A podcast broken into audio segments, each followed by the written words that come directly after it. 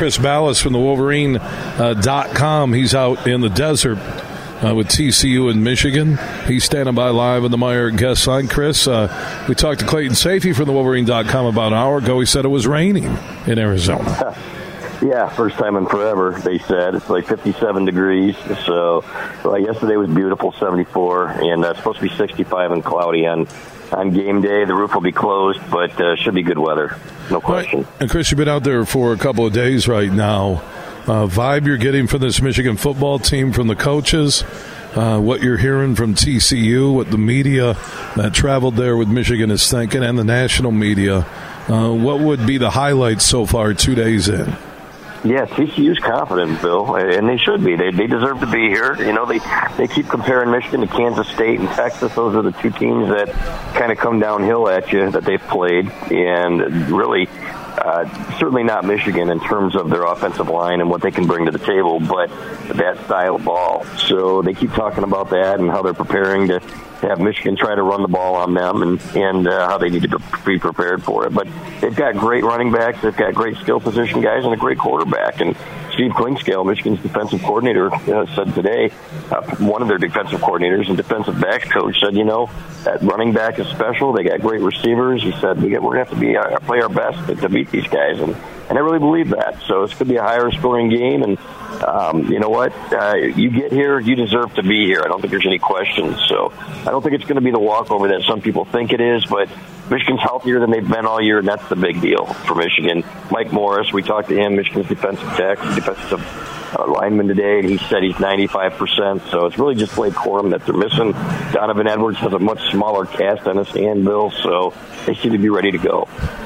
Chris Balas of the Wolverine.com joining us from Arizona, Michigan, and TCU preparing for the college football playoff semifinal Saturday, a little after four. I did see your story at the Wolverine.com where Morris thought initially, when he first yeah. was hurt, that he broke his leg.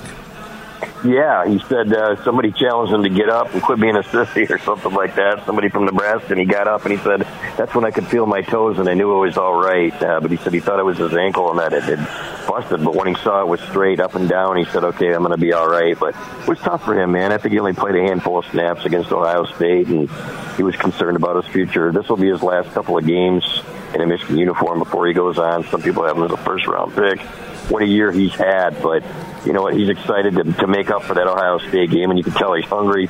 So I mean, all look in great shape, Bill. That's another thing. You know, we come to some of these bowl games and we see a lot of man boobage down here on the beach or something like that, but not this year. Not these guys. These guys are taking it seriously. They've arrived here in really good shape. All right. Speaking of in good shape, the future of Michigan football is in good shape with Harbaugh and his staff. And I did see that some of the early enrollees are getting the benefit of these bowl practices and the preparation and the trip uh, out to Arizona. Uh, what are you hearing about the early enrollees? Yeah, this Benjamin Hall kid, this running back, he's kind of built like Kevin Grady. Remember him? Uh, low to the ground really thick. Um, you know, it's going to be interesting to see how he, he develops. They got a couple really nice corners, Jyaire Hill and Cam Calhoun. We're out here doing moving well. You can see their hips you can't tell a lot in drills. We only got to see 15 minutes of practice, but uh, they're going to be good football players. So, uh, and they all all these guys talk about the culture, you know, and they say, hey, we expect to be here now, and uh, it's not going to ever be like it was again in 2020. You know, during the COVID season when guys were opting out, and if they would lose their jobs, they were talking about coming back and hanging 50 on Michigan and things like that. So, and they've got a great nucleus coming back next year. Somebody asked me who are those leaders going to be, and I went right down the list. Starts with Mike Sainristil, who's going to come back as, as a cornerback, a veteran cornerback, and a captain. So, um, Jaylen Harrell on the defensive line, Junior Colson at linebacker. You can go. Uh, Trevor Keegan, we think, is going to come back at guard rather than go to the NFL. So, uh, lots of good players coming back, and of course, J.J. McCarthy and Donovan Edwards. So, this program, at least in the short term, is in great shape. And if they figure out NIL and the transfer portal and keep doing it like they're doing it with the transfer portal, they should be in good shape for a long, long time. And we do know, Bill, I can tell you that they are working on a contract extension for Jim Harbaugh and his staff. Um, we'll see if he's all about it, but we expect him to be one of the highest paid coaches in college football if he chooses to stay at Michigan, which is what he said he's going to do. All right, breaking news from Chris Balas from the Wolverine.com. Yeah, I'll make him the highest paid, uh, especially there's a lot of NFL openings, but I think with what he has coming back, he would not walk away from it uh, right now. We'll see if they would win the national championship. Does that uh, change, but maybe he might think back to back, watching what Georgia uh, did and getting back to the college football playoff. Follow everything from Arizona with Michigan football as they prepare for TCU at the Wolverine.com. Chris Balas, Clayton Sayfie, team coverage.